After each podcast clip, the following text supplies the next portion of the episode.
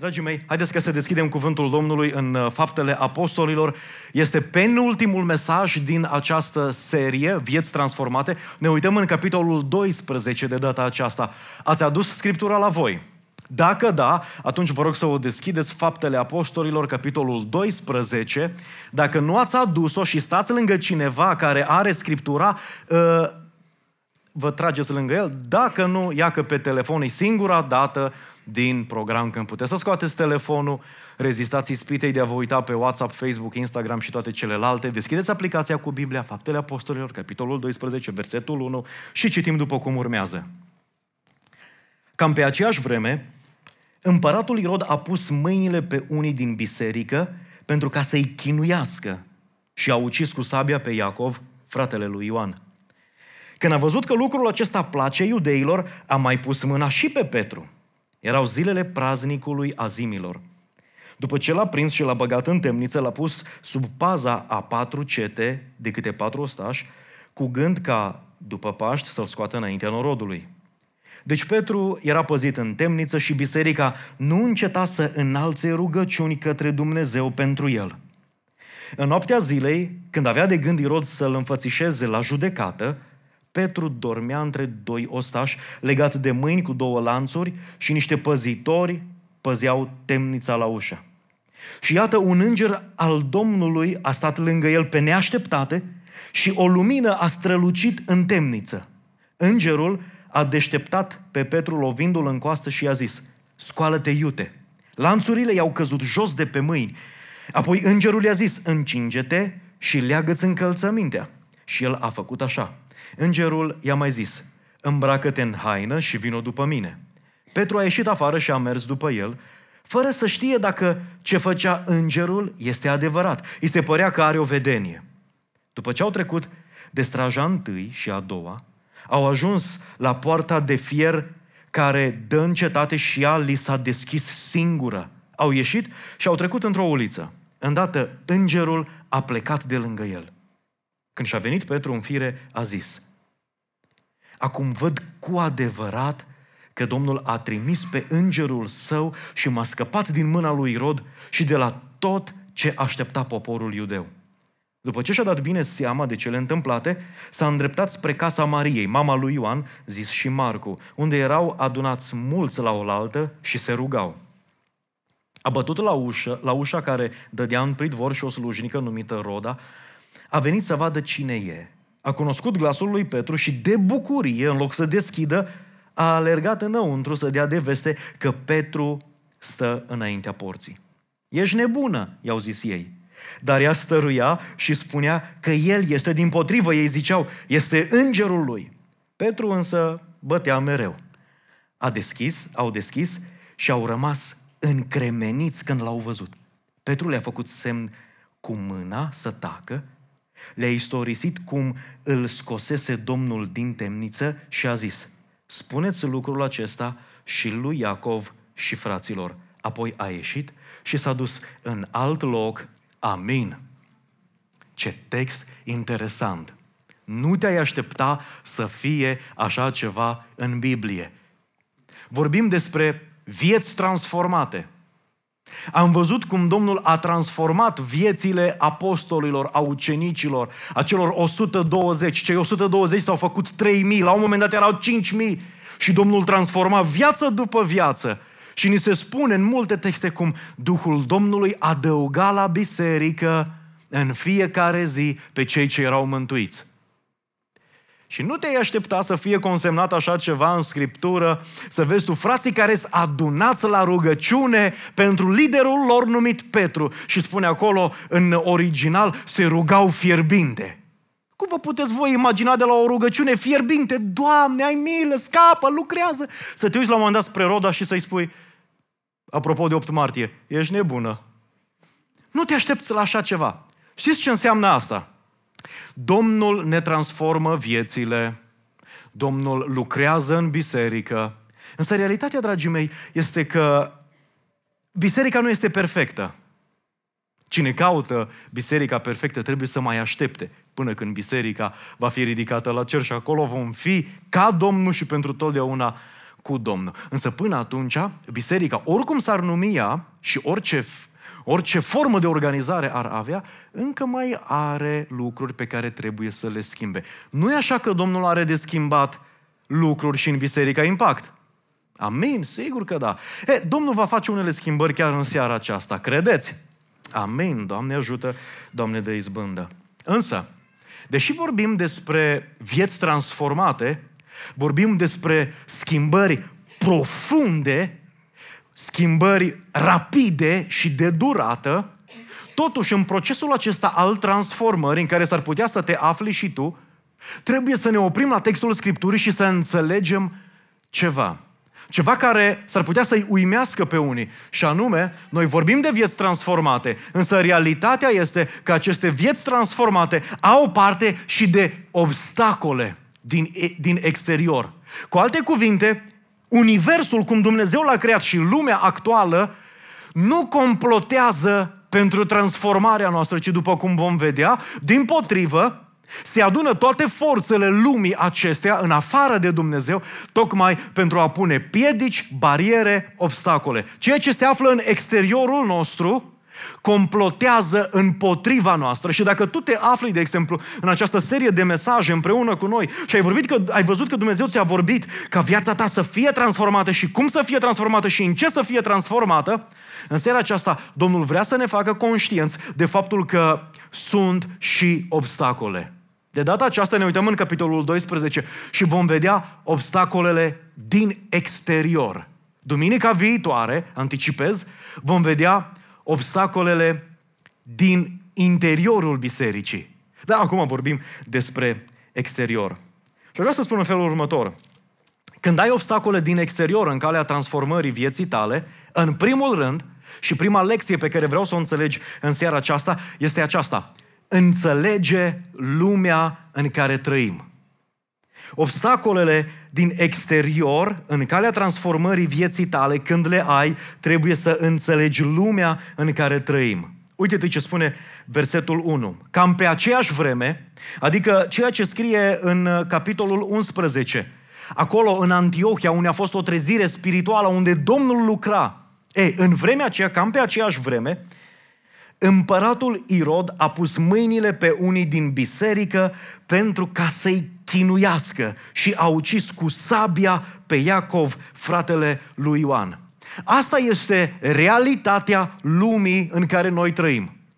Și dacă tu, în seara aceasta, ești aici în procesul transformării și identifici în viața ta unele obstacole, trebuie să înțelegi lumea în care trăim. Pentru că lumea în care trăim nu vreau să fiu acum un predicator al Apocalipsei, cu toate că ăștia dau foarte bine și sunt foarte căutați. Lumea în care trăim nu-i tocmai roz, bombon. Lumea în care trăim, spune, cam pe aceeași vreme în care este transformare, trezire, botez cu Duhul Sfânt, cam pe aceeași vreme apare și Irod, care pune mâinile pe parte din biserică și ce face cu biserica? O chinuie, îi produce durere și suferință. Și pe Iacov, Iacov, fratele lui Ioan, Iacov, fiul lui Zebedei, care făcea parte din cei trei ucenici din cadrul intim al Domnului Isus Hristos, Iacov, Petru și Ioan. Pe unul dintre ei, pe Iacov, îl prinde și îl decapitează. Cam pe aceeași vreme. Cu alte cuvinte, în timp ce Domnul îți vorbește, în timp ce Domnul te cercetează, în timp ce Domnul naște în tine o idee, o chemare a pocăinței, îți dă o nouă lumină, o nouă ușă deschisă în viața ta, lumea în care tu trăiești nu ți este favorabilă pentru transformarea vieții. Irod. Irod Agripa întâiul. El face parte din familia Irozilor, Viața, parte din tinerețea lui și-a trăit-o la Roma. Istoria ne spune, Iosifus Flavius ne descrie cu lux de amănunte viața lui. A fost uh, un tip care la un moment dat s-a certat cu cezarul, cezarul l-a închis în temniță.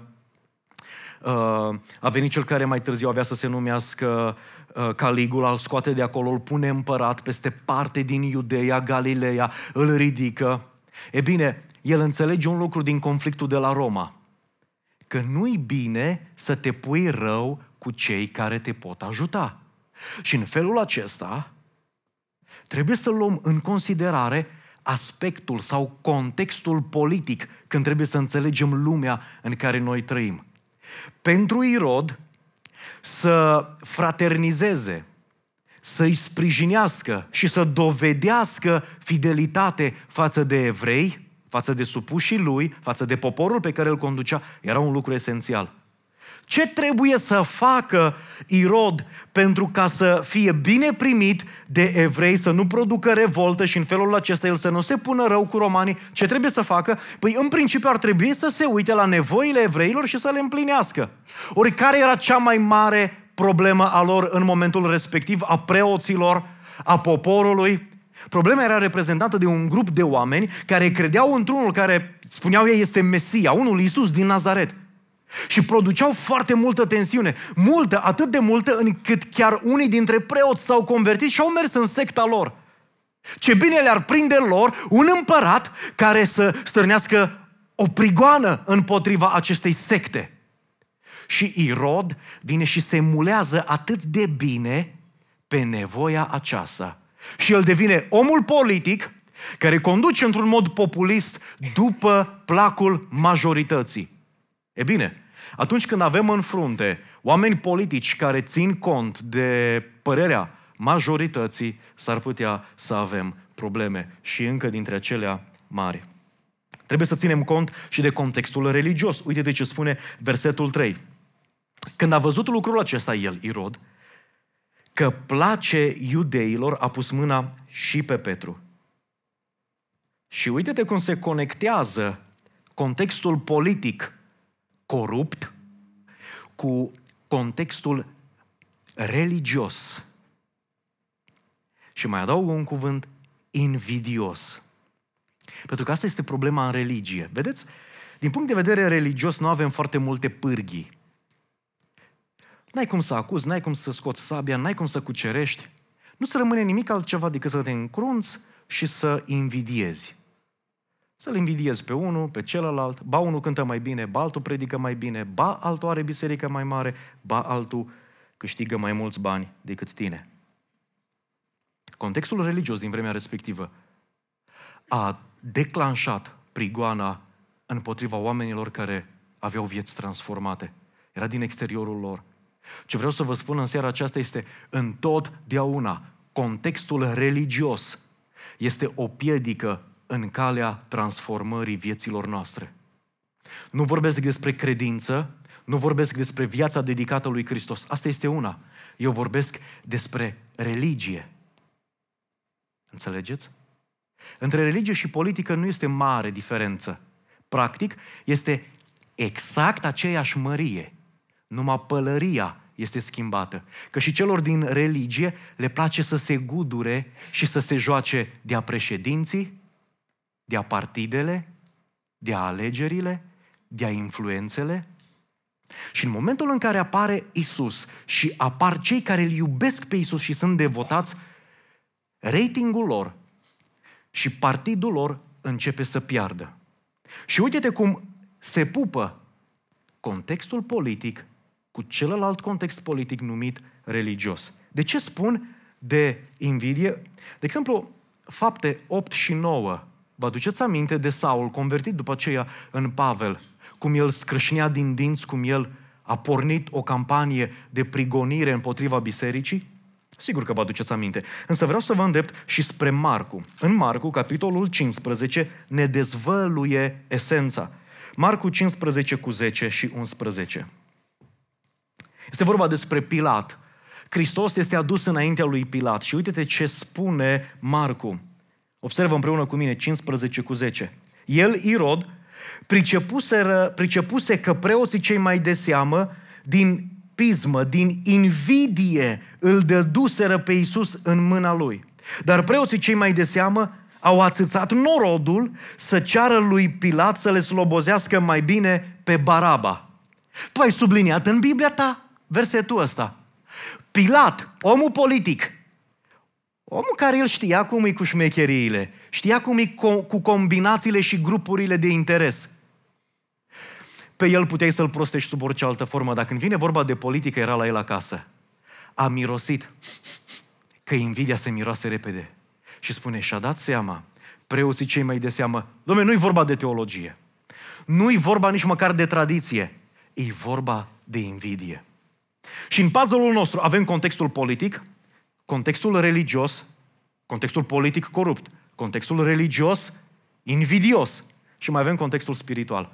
Pentru că aș vrea să citim în spatele acestor versete, să citim contextul spiritual. Că noi avem nume, noi îl avem pe Irod, noi avem preoții cei mai de seamă, farisei, cărturarii, saduchei, avem grupurile de interes. Însă cine stă la butoane? Invidie. Cine naște invidia? Cine ațâță la invidie? Cine ispitește? Cine provoacă? Contextul spiritual malefic. În spatele tuturor acestor lucruri stă unul care se luptă împotriva bisericii. Stă unul care vrea ca viețile noastre să fie oprite, să fie stopate, din potrivă, chiar să regreseze. El este Satan. Prinț al răului, ceea ce înseamnă din grecește adversarul. Aduceți-vă aminte de ce spune Petru, el, Petru, cel întemnițat, în 1 Petru, capitolul 5, versetul 8. Potrivnicul nostru, diavolul, dă târcoale ca un leu care răcnește și caută, nu caută progresul, nu caută transformarea, ci din potrivă, caută pe cine să înghită. Și dă târcoale, și dă târcoale, și dă târcoale. Pentru că asta este misiunea lui, de a ucide. Domnul Iisus Hristos a spus, El, vrăjmașul, nu vine să facă bine, ci vine să fure, să junghie și să prăpădească. Și acum, haideți să aliniem acestea trei. Un context politic corupt, un context religios plin de invidie și unul spiritual malefic. Știți ce rezultă de aici? Rezultă o campanie dură de prigonire împotriva bisericii. Asta este realitatea. Vei spune, da, Alex, asta a fost în urmă cu 2000 de ani. Nu, nu este adevărat. Trăim secolul cu cea mai intensă prigoană împotriva bisericii. Și probabil că ați mai auzit asta. S-a făcut un studiu, au fost luate 50 de țări și analizate. Din populația de 4,83 de miliarde de oameni, 13% sunt creștini, adică 650 de milioane. Conform datelor prezentate, un creștin din 12 care trăiește acum este sub cel mai înalt nivel de persecuție. Jumătate din aceștia trăiesc în Etiopia, Nigeria și China. În lume, în lumea întreagă, sunt persecutați în mod agresiv 215 milioane de creștini. 21 de țări din, din cele 50, nivelul de persecuție este total, este de 100%. Indexul notează că cele șase țări în care este cel mai primejdios să ai o Biblie sunt Corea de Nord, Somalia, Afganistan, Yemen, Maldive și Turkmenistan. Spre exemplu, în Corea de Nord, cine deține o Biblie riscă el, familia lui, să fie dus într-un lagăr de muncă. Directorul Centrului de Studii ale Noilor Religii a afirmat și informația aceasta a fost uh, preluată de site-urile catolice și ortodoxe în lume, nu doar în aceste 50 de țări, în lume, în medie un creștin este ucis la fiecare șase minute. Astăzi, acum, de când am început noi programul, ia că a trecut o oră și 10 minute. Tot la fiecare șase minute, un creștin și-a depus martirajul. Asta este situația astăzi în lume. Tu vei spune, Alex, noi trăim în Timișoara. Foarte bine. Este un lucru bun. Dar trebuie să-ți spun că formele de prigoană se schimbă. Țineți minte, diavolul întotdeauna vrea să stârnească războiul. Întotdeauna. Nu vreau să, să spariu pe nimeni, dar asta este ținta lui, să ucidă. Diavolul vrea să vadă cum curge sânge. Asta pe el îl satisface. Însă până acolo Prigoana în ziua de astăzi există. În Timișoara sunt oameni pe care unii, pe unii dintre ei îi cunosc și sunt prigoniți. Vorbesc despre copii care, datorită credinței, nu primesc bani, nu primesc mâncare sau nu primesc susținere din partea părinților. Vorbesc despre cei studenți, elevi din Timișoara, care sunt umiliți de colegii de școală sau de profesori. Vorbesc despre acele femei bătute de către nobilii lor soți datorită credinței femeilor. Vorbesc despre cei angajați care sunt dați afară de angajatori datorită credinței. Vorbesc despre frați și surori care trec prin diferite neajunsuri, presiuni și chinuri pe linie politică, religioasă sau spirituală. Realitatea este că prigoana, persecuția există, nu este extinsă. Însă în sala aceasta, știu, cunosc, sunt oameni care suportă persecuția în viața lor. Trăim într-o Europa chipurile tolerantă. Trăim într-o Europa sub presiune și ne este jenă și rușine să spunem oamenilor că suntem persecutați. Nici chiar prietenilor sau păstorului. Înțelege lumea în care trăim. Este un timp de har în care trăiești, dacă da, dă slavă Domnului. Însă, este un timp limitat de har. Un timp normal în care se trăiește este un timp de persecuție. Apostolul Pavel spunea în felul următor, pe de altă parte, cine vrea să trăiască cu neprihănire în Hristos va fi, spuneți voi, prigonit. Cine vrea să trăiască cu neprihănire în Hristos va fi prigonit. Este o lege spirituală. Eu mă întreb, între oamenii în care tu trăiești, cum de ei nu ridică nicio sprânceană la tine, nu-ți spun niciun cuvânt? Pentru că normalitatea este că în momentul în care trăiești aproape de Hristos, cu neprihănire în Hristos, vei fi prigonit. Asta este realitatea. Cele mai elevate țări, cele mai dezvoltate culturi au înregistrat fenomenul acesta. Cine vrea să-L urmeze pe Hristos într-un mod radical și dedicat, va avea parte de prigonire. Asta este lumea în care trăim. În al doilea rând, când ai obstacole din exterior în calea transformării vieții tale, acționează conform credinței în Isus.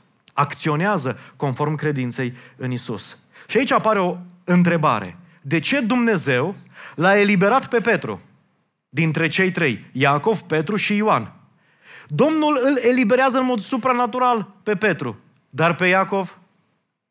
De ce Domnul nu le eliberează pe Iacov? De ce Iacov a fost decapitat? Și acum, întrebarea asta, care este plasată undeva în urmă cu 2000 de ani, nu e așa că te uiți la textul Scripturii și începi să o faci foarte personală? Nu e așa că începi să te întrebi, dacă și eu voi suferi? Dacă și eu voi fi capturat, ca Iacov? Dacă și eu voi fi nedreptățit, ca Iacov? Dacă și eu voi fi ucis, la fel ca Iacov? Dar eu vreau să schimb întrebarea și să-ți spun întrebarea în felul următor. Ești tu pregătit la fel ca Iacov?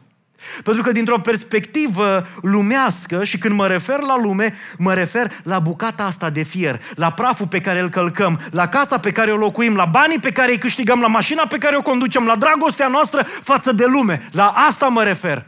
E, din perspectiva asta de aici, de jos, ne este frică de ce a pățit Iacov. Și spunem, năcăjitul, de, dacă mi se întâmplă și mie așa ceva. Eu aș vrea să fiu eliberat și aș vrea să mă pot bucura în continuare de bucata asta de fier, de bucata aia de mașină, de casă, de praf și așa mai departe.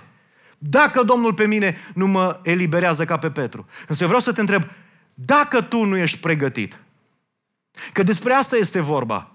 Pentru că revenim la primul punct al predicii, oameni buni, prigoana, persecuția, opoziția din exterior este normalitate. Noi, noi nu trăim acum în paradis, sper că ați observat asta. Noi încă n-am ajuns în cer, noi nu suntem în deplinătatea prezenței ai lui Dumnezeu. Noi încă stăm pe un pământ blestemat în care diavolul lucrează și în care diavolul atacă biserica. Dragul meu, ce vreau să trezesc în tine este nevoia de a fi pregătit pentru momentul în care va trebui să dai dovadă de credința ta în Isus. Așa că te provoc în seara asta, acționează potrivit credinței tale în Isus, la fel ca Iacov. De câte ori ai fost pus în fața alegerii? De câte ori ai fost pus în fața mărturiei să mărturisești? Este Isus Domnul tău sau nu?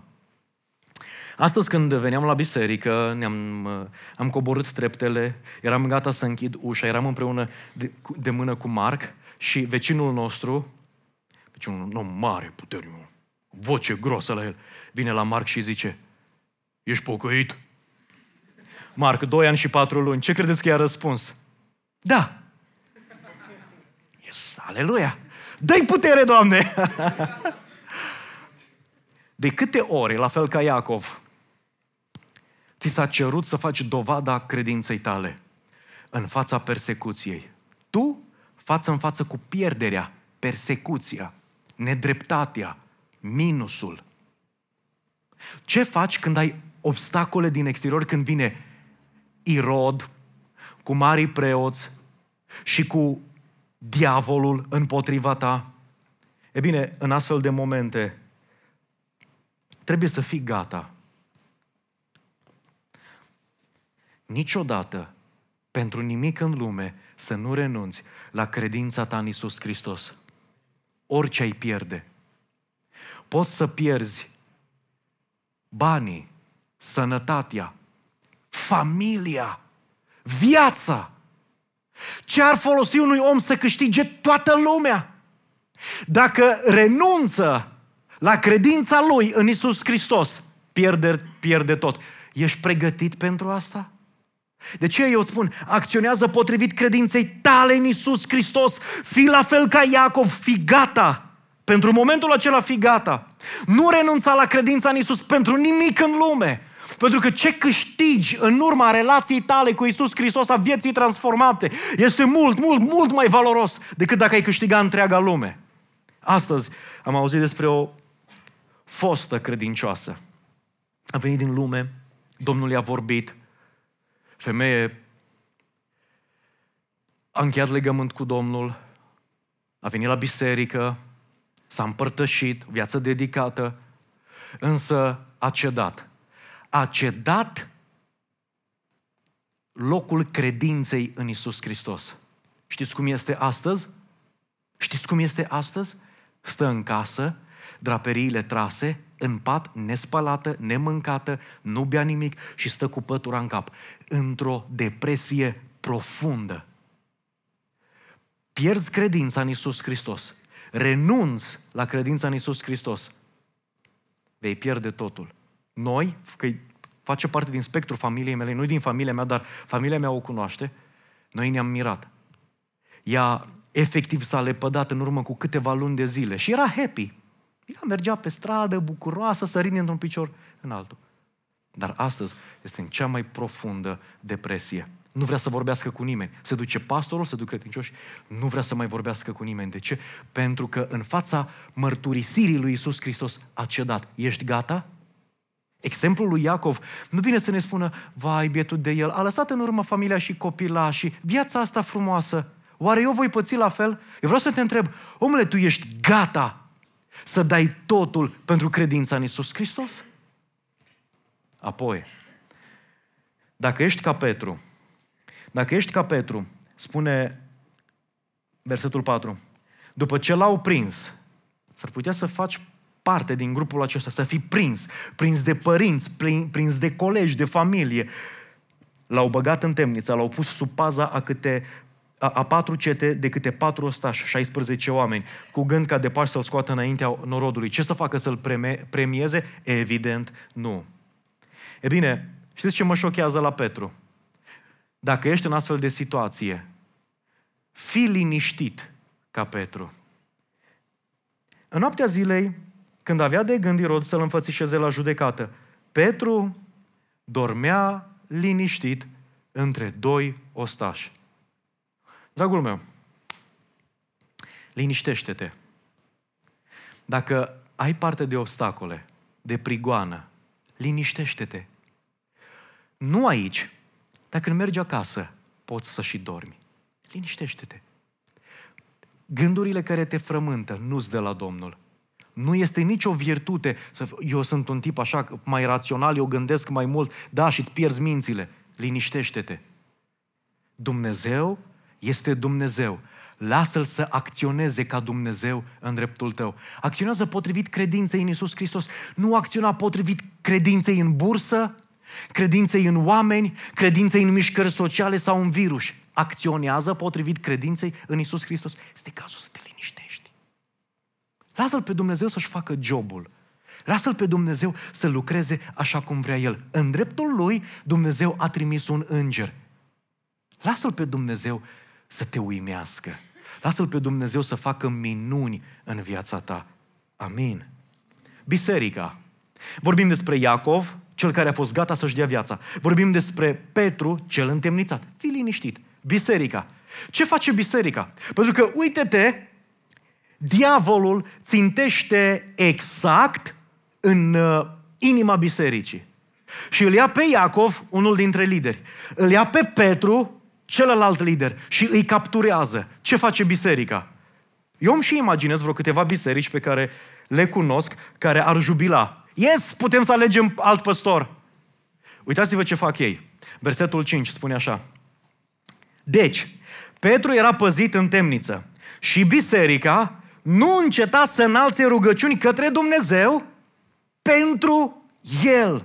Biserica trebuie să acționeze conform credinței în Isus Hristos, fiind un suport pentru cei aflați în nevoie și mai ales pentru lideri.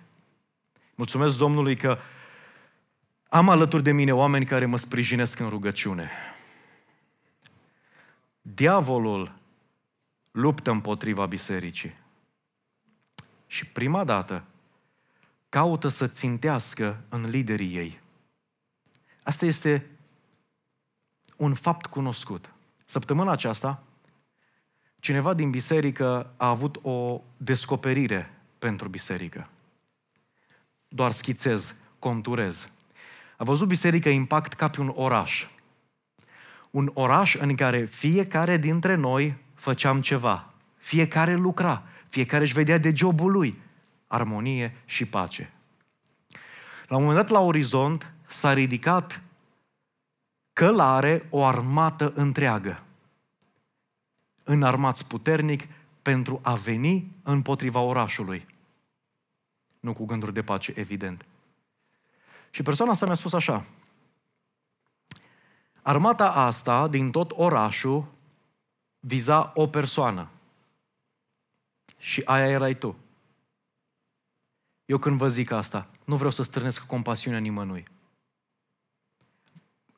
Îi ilustrație la punctul ăsta. Apoi, următorul grup erau dintre liderii bisericii. Înțelegeți că dacă diavolul reușește să ajungă la lideri, produce o pagubă foarte mare? Înțelegeți ce strânsă legătură trebuie să fie între lideri și biserică? Înțelegeți că biserica trebuie să înalțe rugăciuni fierbinți. Ăsta, ăsta este originalul, înălțau rugăciuni fierbinți pentru Petru. Cum crezi că ar predica dacă ești din altă biserică, dar o zic cumva și cu manta, cum crezi că ar predica pastorul tău? Auzind, știind că tu înalți rugăciuni fierbinți pentru el.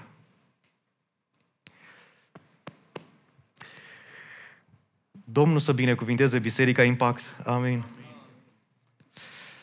Exact liderii sunt atacați. Exact liderii trebuiesc sprijiniți. Și acum dați-mi voie mai un minut să duc argumentul un pic și mai departe, că e ceva ce mă apasă. Cum zic, Biserica Impact este o biserică binecuvântată, însă alte biserici sunt afectate. Atunci când ne întâlnim cu familia bisericii, sunt câteva lucruri pe care le spun de fiecare dată.